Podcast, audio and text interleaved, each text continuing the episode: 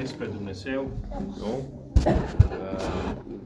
Ne învață cum să ne raportăm la ceilalți oameni, dar în primul rând e bine să citim Cuvântul lui Dumnezeu pentru noi și să ne uităm să vedem ce spune acest cuvânt pentru noi.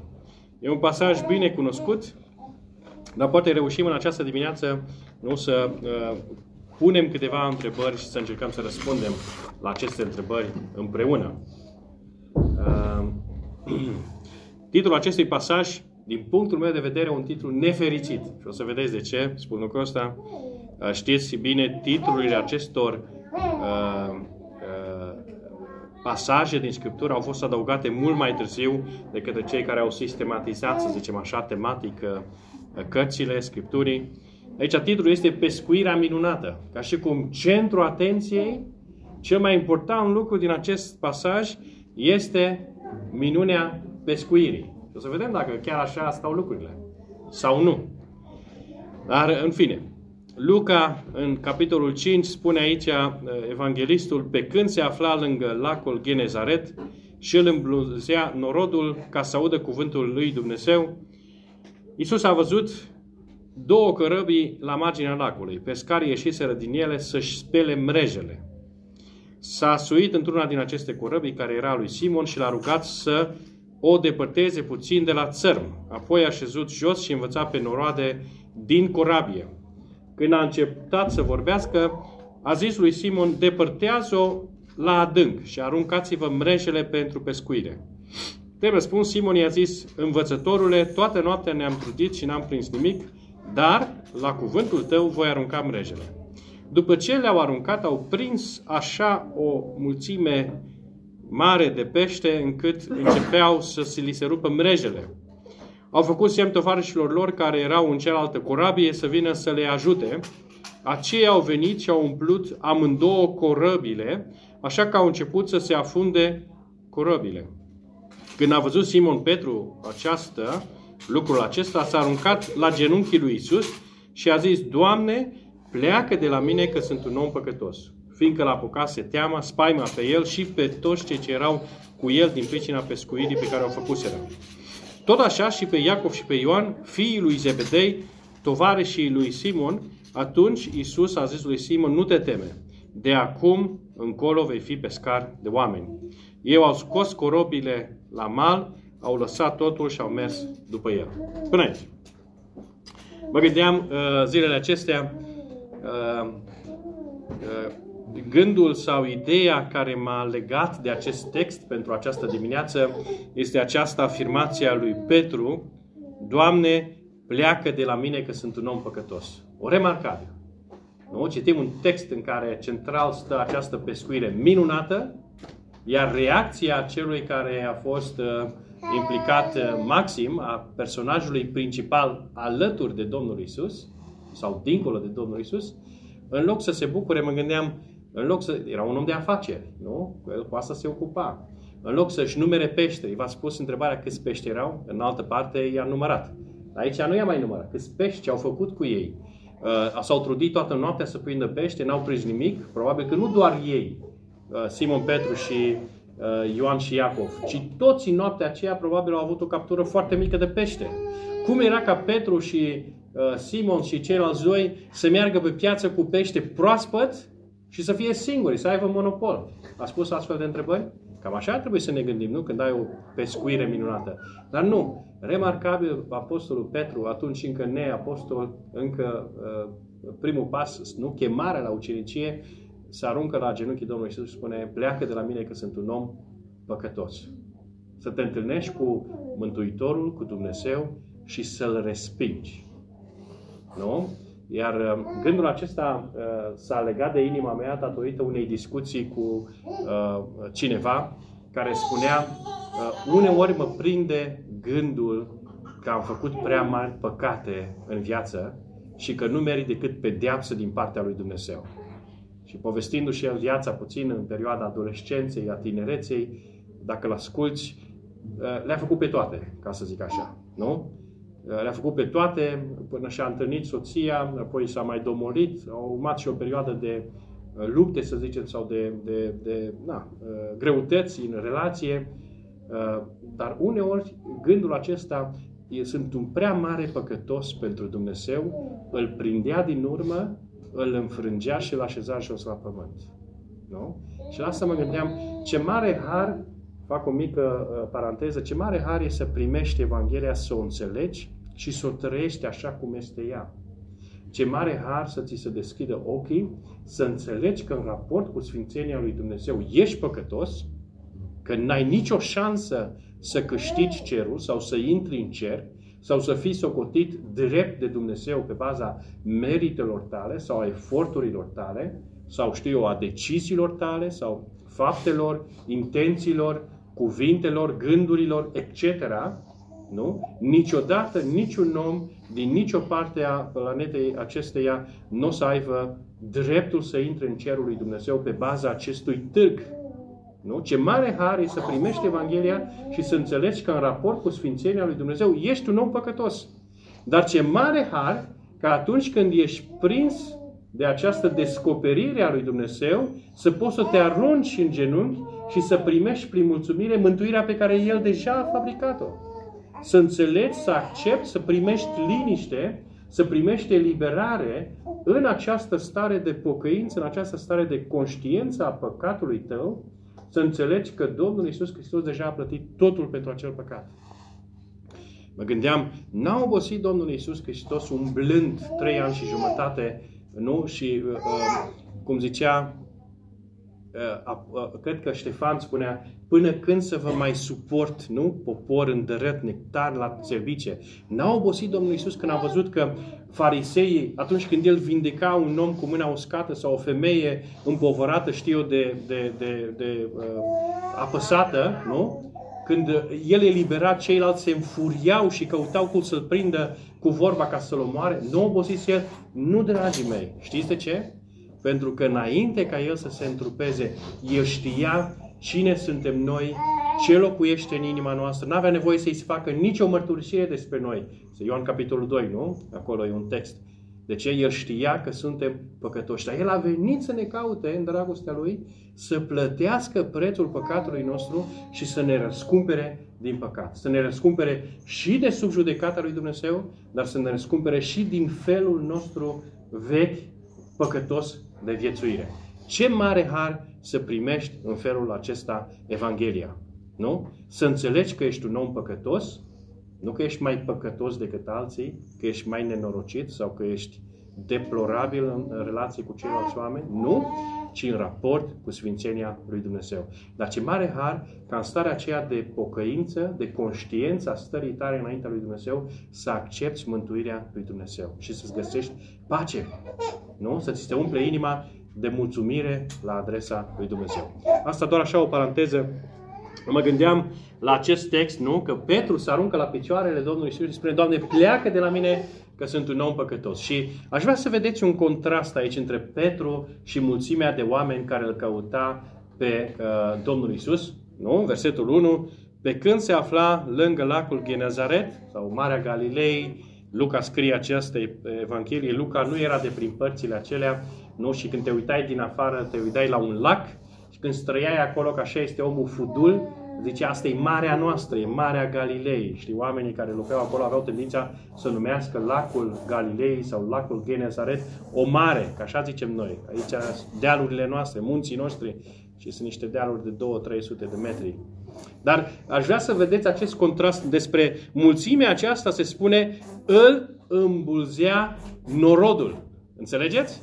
Îl presa, o altă traducere spune, îl presa pe Domnul Isus. Oameni, de ce? Ca să audă cuvântul lui Dumnezeu și ai, zis, ai putea să zici, ce bine, ce oameni plini de pasiune după cuvântul lui Dumnezeu, care vin și pun sub presiune pe Domnul Isus.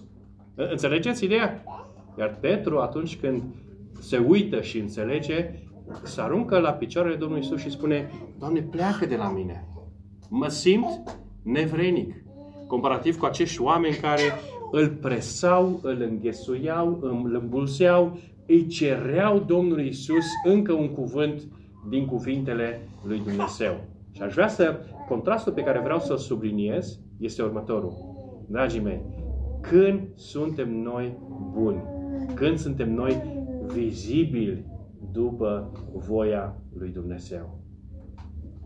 Atunci când suntem în mulțime, putem să venim frumoși. Asta, asta a fost gândul care pe mine m-a cercetat. Când vin la biserică, mă îmbrac frumos, vorbesc frumos, sunt calm, sunt liniștit, relaționez frumos, sunt plin de, știu, gânduri frumoase, dar atunci când nu mă vede nimeni, atunci când nu e niciun martor, îl îmbulzesc pe Domnul Isus aici în uh, sala de adunare sau știu atunci când sunt în părtășie cu frați sau cu surori, dar cum sunt eu atunci când sunt eu, fără voi?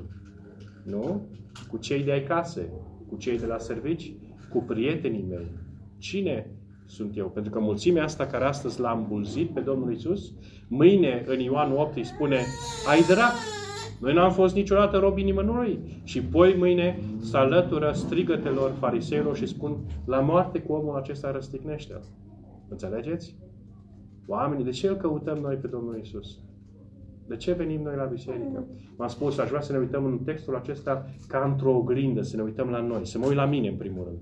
Nu vorbesc pentru nimeni de aici și oricum n-am obiceiul ăsta. În ultimii, cred că 25 de ani, de când, din când în când vorbesc în față, n-am avut niciodată obiceiul ăsta să vorbesc pentru cineva anume. Dar de ce stau eu în biserică? De ce vin la biserică? De ce îl îmbulzesc pe Domnul Isus? Eu știu de ce vă mă căutați. Spunea la un dat Domnul Isus mulțimii. Nu de ce? Vreți să auziți sau să participați la pascuirea minunată. Ați mâncat din pâini, v-ați săturat și de-aia mă căutați. Nu? Aduceți aminte? Ne uităm în Cuvântul lui Dumnezeu ca într-o oglindă. Această mulțime îl îmbulzea aproape uh, într-un mod nerespectos pe Domnul Isus. La fel și noi uneori ne trăim neprihănirea înaintea oamenilor, fără să lăsăm această neprihănire să-ți găsească locașul în inima noastră.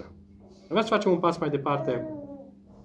Mă uitam la Domnul Isus care spune Isus a văzut două corobii în la marginea lacului, pescarii ieșiseră din ele, s-a suit într-una din corăbii care era lui Simon și l-a rugat să o depărteze puțin la țărm. Două gânduri. Unu. Credeți că degeaba spune Luca aici? Poate că e Luca, nu cred lucrul ăsta. Eu cred că așa era caracterul Domnului Isus. Domnul Isus, învățătorul, Uh, uh, cel ce făcea minuni, Fiul lui Dumnezeu, să urcă în corabia lui Petru și îl roagă. Nu-i poruncește.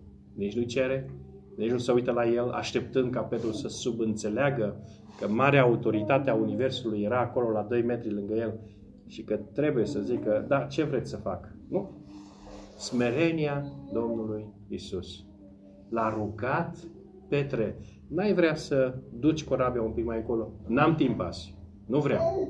Nu vezi că uh, fac lucrul ăsta? Tocmai acum te-ai apucat, nu vezi că sunt ocupat cu mrejele? Toată noaptea n-am dormit, m-am trudit, n-am prins pește, acum mai trebuie să și muncesc să mi le curăț de toate mizerile care s-au prins și tu vii să... Înțelegeți? Nu. Petru își și răspunde frumos, dar Domnul Iisus îl și întreabă frumos. L-a rugat pe Petru, nu vrei să-ți depărtezi corabia puțin uh, mai la adânc? Asta e primul aspect. Al doilea aspect. Domnul Iisus se urcă în corabie. De ce? Unii, am auzit odată un gând și mi-a rămas gândul acesta, era un fel de strategie a Domnului Isus. Că de pe apă mulțimea auzea mai tare, nu putea să predice mai tare. Nu cred lucrul ăsta. Poate fi și lucrul ăsta. Eu cred că Domnul Isus s-a îngrijit de el. Pe mulțimea aia îl îmbuzia, îl înghesuia, îi dădea coate, ca să zic așa, într-un mod nerespectos. Ce a făcut el? A, s-a îngrijit de el, s-a suit în corabie, sperând ca mulțimea să nu sară în apă după el. Ca în felul acesta, mult liber, să se așeze jos și să poată să învețe. E, asta e de multe ori o lecție pentru noi. Pentru noi care gândim așa în lucruri mari în, la adresa lui Dumnezeu sau în ceea ce facem pentru Dumnezeu.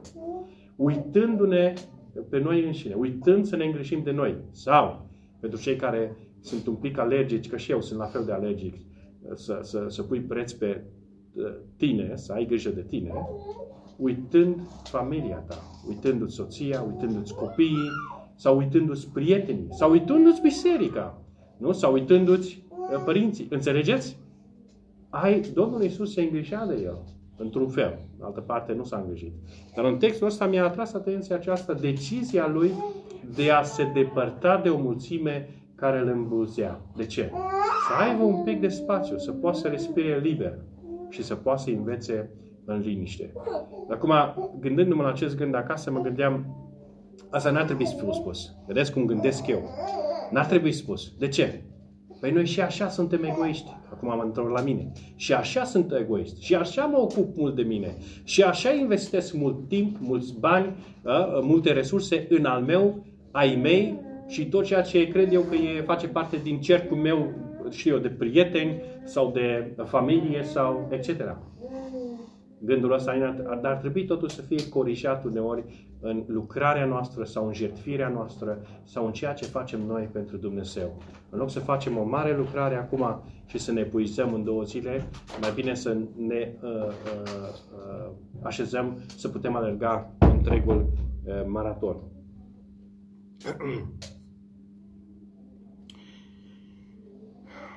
Dacă mergem mai departe, uh, Domnul Isus îi spune după ce a încetat să vorbească un alt gând, depărtează-o la adânc, aruncați-vă mrejele pentru pescuire. Titlul acestui mic gând este următorul. Pescarul cu experiență ascultă de un sfat fără logică. Dacă ar fi să ne gândim din punct de vedere pescărește, nu sunt pescar, nici nu vin de pe o zonă de unde erau cu peștele, uh, cu peștele decât știu să-l mănânc și asta poate nici așa bine. Uh, deci, dar în fine tot acolo ajunge. Uh, dar Petru era de meserie pescar. Uh, nu numai că era pescar, probabil că era și șeful, liderul uh, celor unei mici asociații. Aveau acolo un fel de... El avea firma lui cu Andrei, Ioan cu Iacov, împreună, nu? Colaborau, dar Petru era purtătorul de cuvânt. Și vedem că mai târziu, nu mi închipui pe Petru că a ascultat de Ioan sau că a ascultat de Simon. Că mai târziu, în perioada de ucenicie, Petru este cel ce ia tot timpul uh, nu? inițiativa. Dar și asta, uh, uh, din nou mă uit în textul acesta ca într-un oglindă la mine și vă invit să faceți același lucru. Pescarul acesta cu experiență știe să fie smerit. Știe să se smerească. Nu știm de ce l-a mișcat, ce l-a mișcat, că până la urmă e o întâmplare. O întâmplare. Domnul Isus vine chiar acolo, El era chiar acolo, El nu îl îmbulzea pe Domnul Isus să asculte cuvântul lui Dumnezeu, nu, El era acolo că trebuia să muncească. Și dacă termina mai repede până să ajungă Domnul Isus, probabil să ducea să culce, mă gândesc. De ce? Pentru că noaptea următoare iar trebuia să meargă la pescuit. Dar Domnul Isus îi vine și îi spune, du-te și aruncă mreaja acum dimineața. Și Petru îi spune, Doamne, ne-am trudit toată noaptea și n-am prins nimic. Dar la cuvântul Tău voi arunca mreaja. Normal, am zice noi. E logic. Doar vorbește Domnul Isus și îi spune lui Petru. Domnul Isus știa unde sunt bancurile cu pești. Nu că avea așa un fel de radar. Nu? Că fiind creatorul, el știa cam pe unde. Normal. Dar așa gândim noi, frați și surori, astăzi, la 2000 de ani distanță, obișnuiți cu acest text din Scriptură. Dar cum ar fi să vină Dumnezeu să ne vorbească prin gura unui copil? Avem noi smerenia aceea care uh, și, și liniștea aceea, că dacă n-ai liniște, n-ai nici smerenie. Dacă ești agitat, și acum vorbesc de mine cumva, nu mai ai timp să te oprești și să vezi și să te gândești că poate îți vorbește Dumnezeu. Dumnezeu nu vine cel mai desea, el nu, el nu vine printr-o furtună.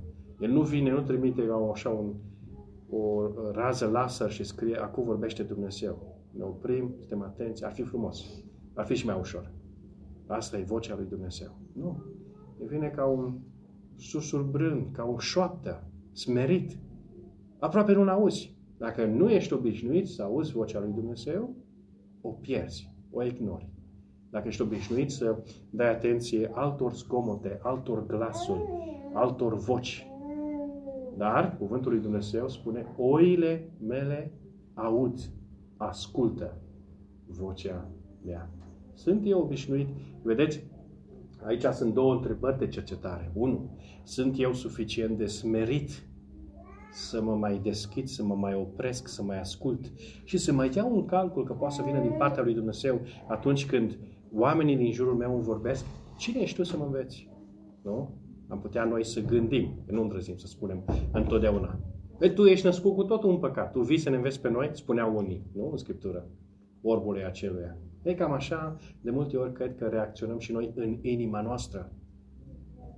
el, ea, astăzi, nu se uită la el, mai întâi să puncte, puncte. Simone, depărtează corabia de la adânc și aruncă smrejele. Pescarul cu experiență, înțelegând că acolo este un, e cineva cu autoritate, probabil că atunci când muncea știi, să-și curețe mrejele, în momentul acela a auzit și el cam ce învăța Domnul Isus, că doar atunci când s-a urcat în corabie și a depărtat corabia mai la adânc să vorbească mulțimilor, Domnul Isus a atins două vrăbii. S-a ocrotit pe el, dar l-a prins în mreajă și pe Petru, că Petru nu mai avea cum să plece de acolo. Era în corabie acolo, l-a prins pe Petru. La întâmplare? Nu cred. Domnul Isus știa. De unde? De ce cred lucrul ăsta? Aduceți-vă aminte la Natanael, când îl întâlnește Domnul Isus pe Natanael, îi spune, te-am văzut mai devreme când erai sub smochin. Ce făcea el acolo sub smochin? Să ruga. Și îi, îi, îi auzise rugăciunea. Și atunci Natanael a înțeles că are de-a face cu unul care uh, nu e din lumea asta.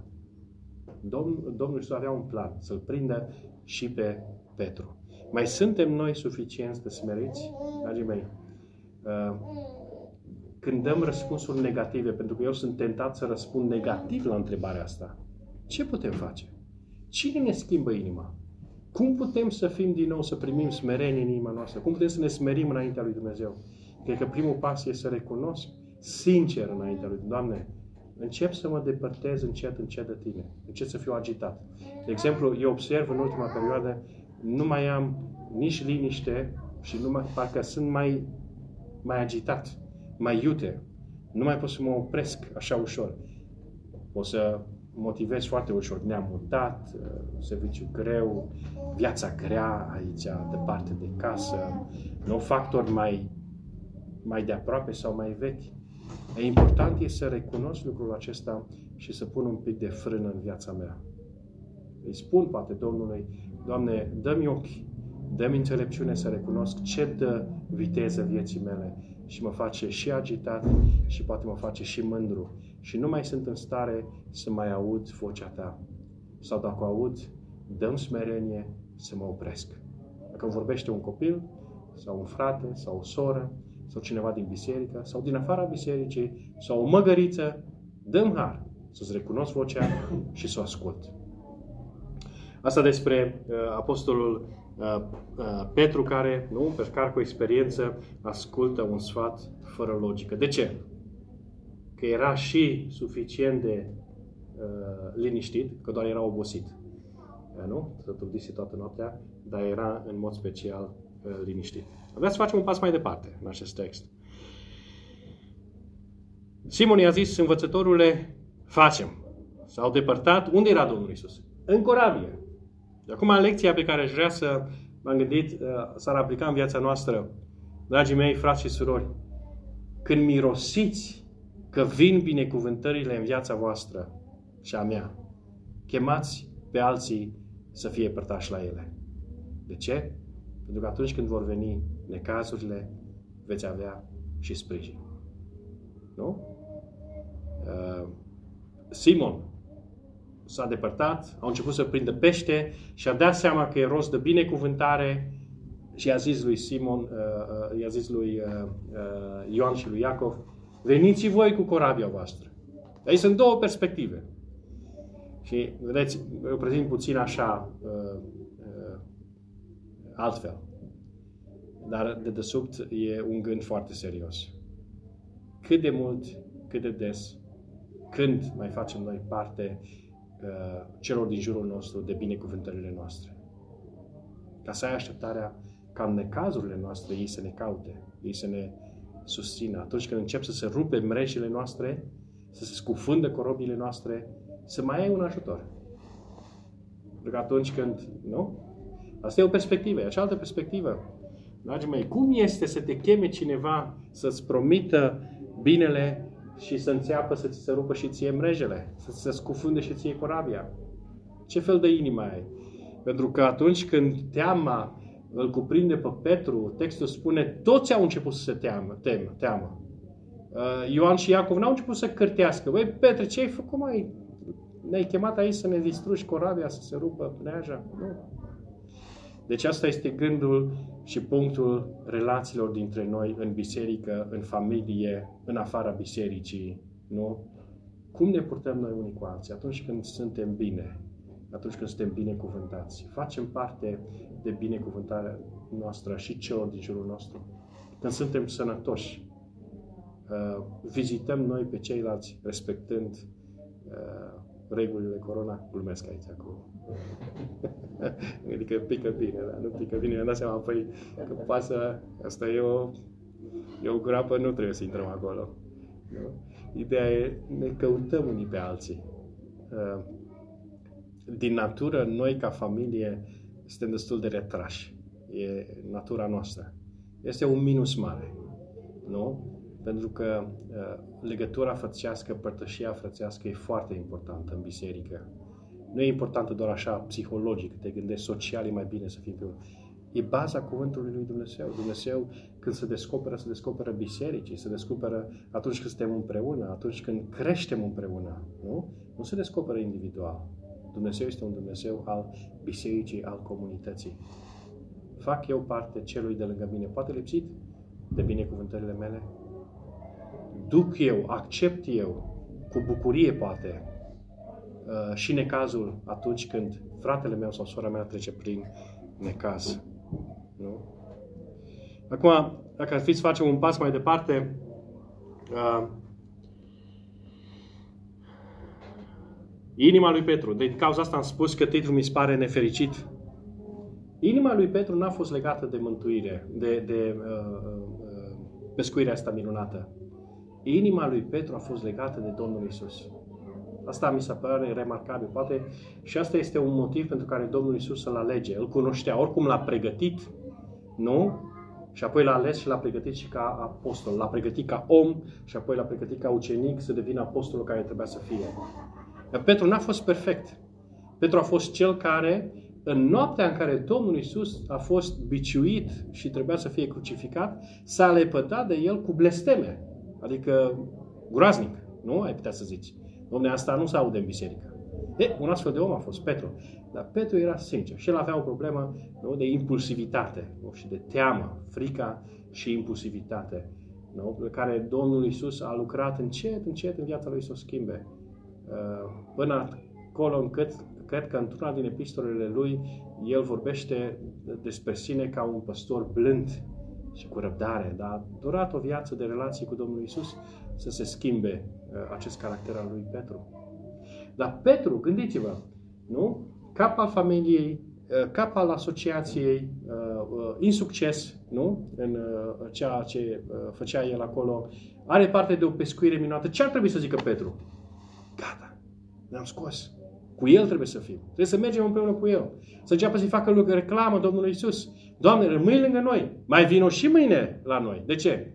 Mai dăm o dată, mai aruncăm o dată mrejele. Nu. Nu și-a numărat peștii. Poate e, mă gândeam, ce s-a fi întâmplat cu peștia? La mine asta a fost întrebarea. După ce am citit Ce s-a întâmplat cu peștii? I-a luat mulțimea? Probabil. Care, nu? Dar Petru s-a aruncat la picioarele Domnului și a zis, Doamne, pleacă de la mine, sunt păcătos. După care Domnul Iisus îi spune, nu te teme, o să ne ocupăm și de cuvintele astea, vei fi pe pescar de oameni. Petru lasă totul. Lasă corabia, lasă mrejele, lasă peștele și îl urmează pe Domnul Isus. Și aș vrea să, tot așa un contrast, am văzut Petru și mulțimea, să ne gândim la o altă relație. Petru și, de exemplu, Simon Magul. Nu? Simon Magul din Faptele Apostolilor, care a văzut el că prin punerea, nu? Simon Magul era, cred că, prin punerea mâinilor se căpăta o putere și puteai să faci lucruri deosebite. Ce face Simon, uh, Simon Magul? Ce zice omul acela? Dați-mi și mie puterea asta. Vreau și eu. Unde se așează el? În niciun caz nu se așează la picioarele Domnului Isus.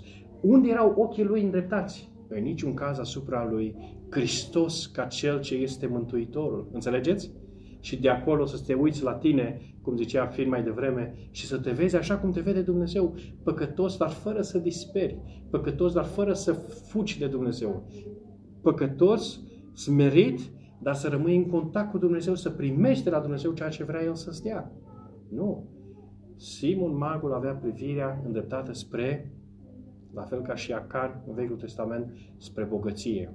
Și, dragii mei, la ce ne uităm noi în biserică sau în relația cu Dumnezeu? Asta a fost întrebarea mea. Pentru că Petru, trăind una dintre minunile remarcabile, s-a uitat la Domnul Isus Hristos.